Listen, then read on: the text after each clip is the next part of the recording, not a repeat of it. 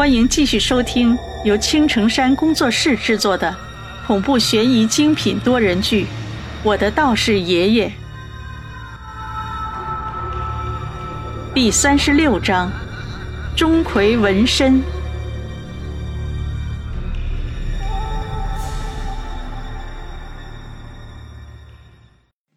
就在这千钧一发之际，英明神武的我灵光一闪，窗户。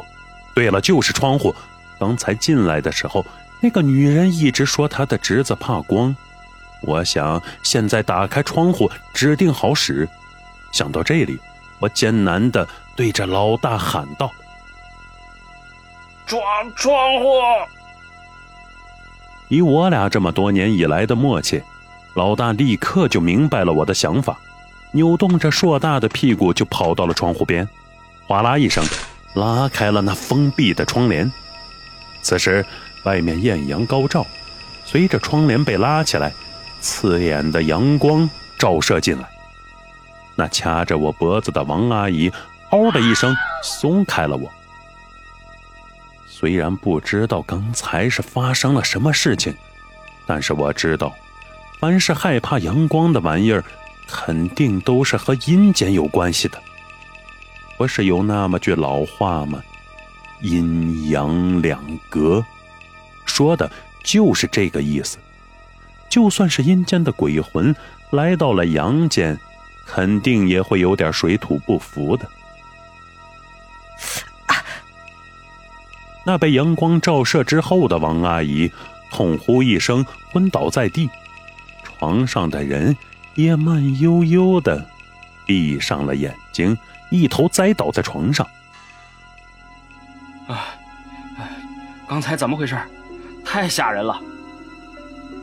我心有余悸的看着地上躺着的王阿姨，脖子上传来的感觉提示我刚才并不是出现了幻觉。你说会不会是鬼上身呢？老大这时候手里提着不知从哪儿弄来的一根棒子。一脸戒备的望着屋子里的两个雇主说：“我看不太像，为什么呢？因为一般的鬼上身，那是不怕阳光的，因为鬼魂在附身于人身上的时候，就已经可以用阳气阻隔自身的阴气了。但是这位却不是。我想起来了，刚才王朗起身的时候，我就看出来。”他们两个的眼神出奇的一致，那种眼神我看到都有点害怕。这个时候，刘丽丽老老实实的说道：“什么？你早就察觉到了不对劲儿，不提醒我？要是我刚才被掐死了，老子做鬼都不放过你！”看着这个马后炮，我心里那叫一个塞呀！都说坑队友，这货。确定不是上天派来惩罚我的？喂，要不然我们就走吧。我看你们两个也看不出什么门道来。老大开始萌生了退意，我就知道他这胆子还是这般的小。不行，既然碰上了，就是我们的定数。连我们都走了的话，那我们存在还有什么意义？我想再试一试。其实我也想走。但是想到自己是通圣一脉的传人，师傅说的一句话我记住了：所谓世间邪不压正，我就不信今天治不了他。那么问题来了，就连仙家都看不出什么门道，我这个二把刀能看出什么异常来吗？要是看不出来，那才叫丢人呢。大话都放出去了，要是拍拍屁股走人的话，刘丽丽以后肯定不把我当男人看。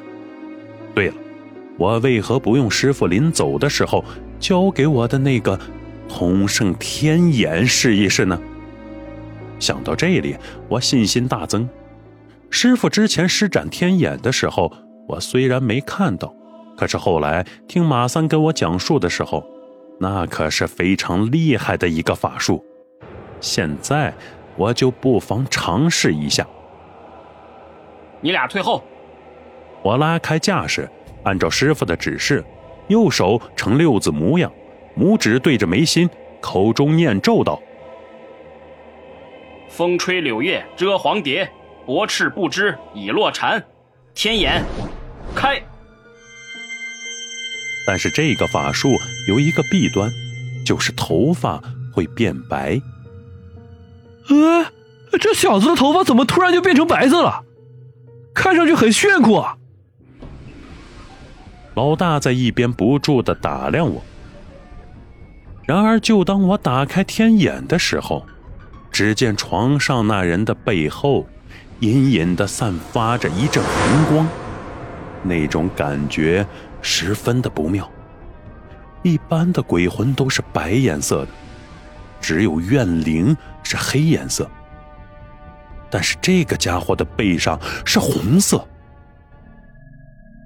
按照书上所说，黄色是神仙，红色是属于阴神的颜色。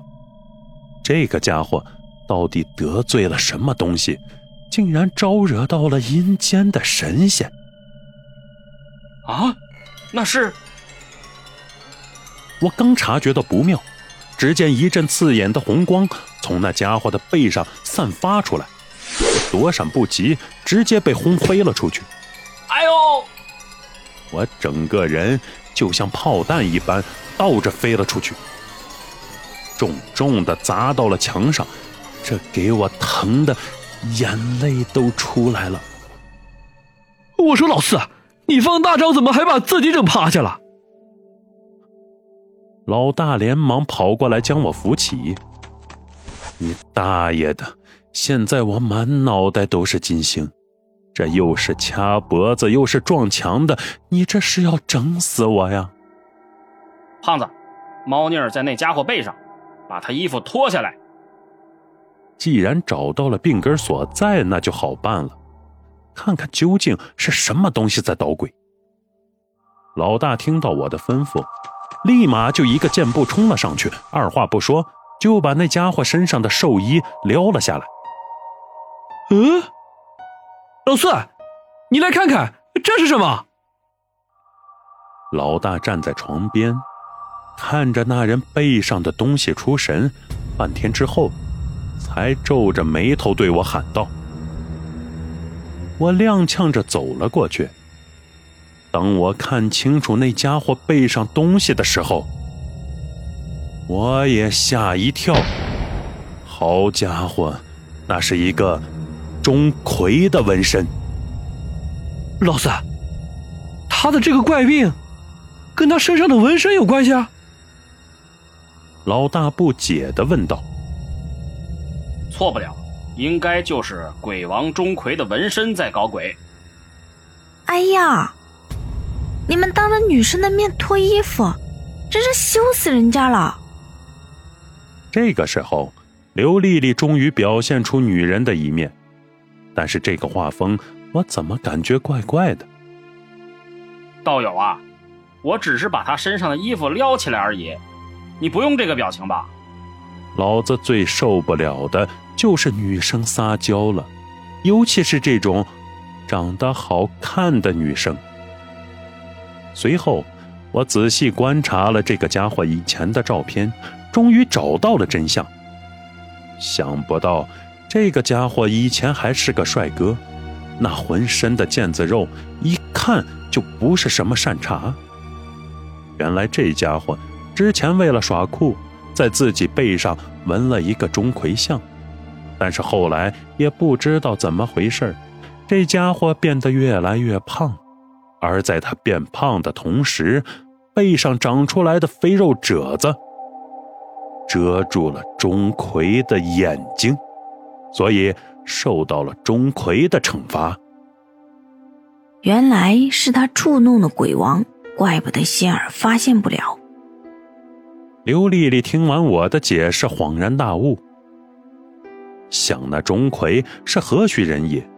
区区一个黄大仙儿，哪是他的对手？要是能看出什么门道，那就出奇了。就在这时。那地上的王阿姨也已经慢慢的好了起来。我连忙走过去扶她起来。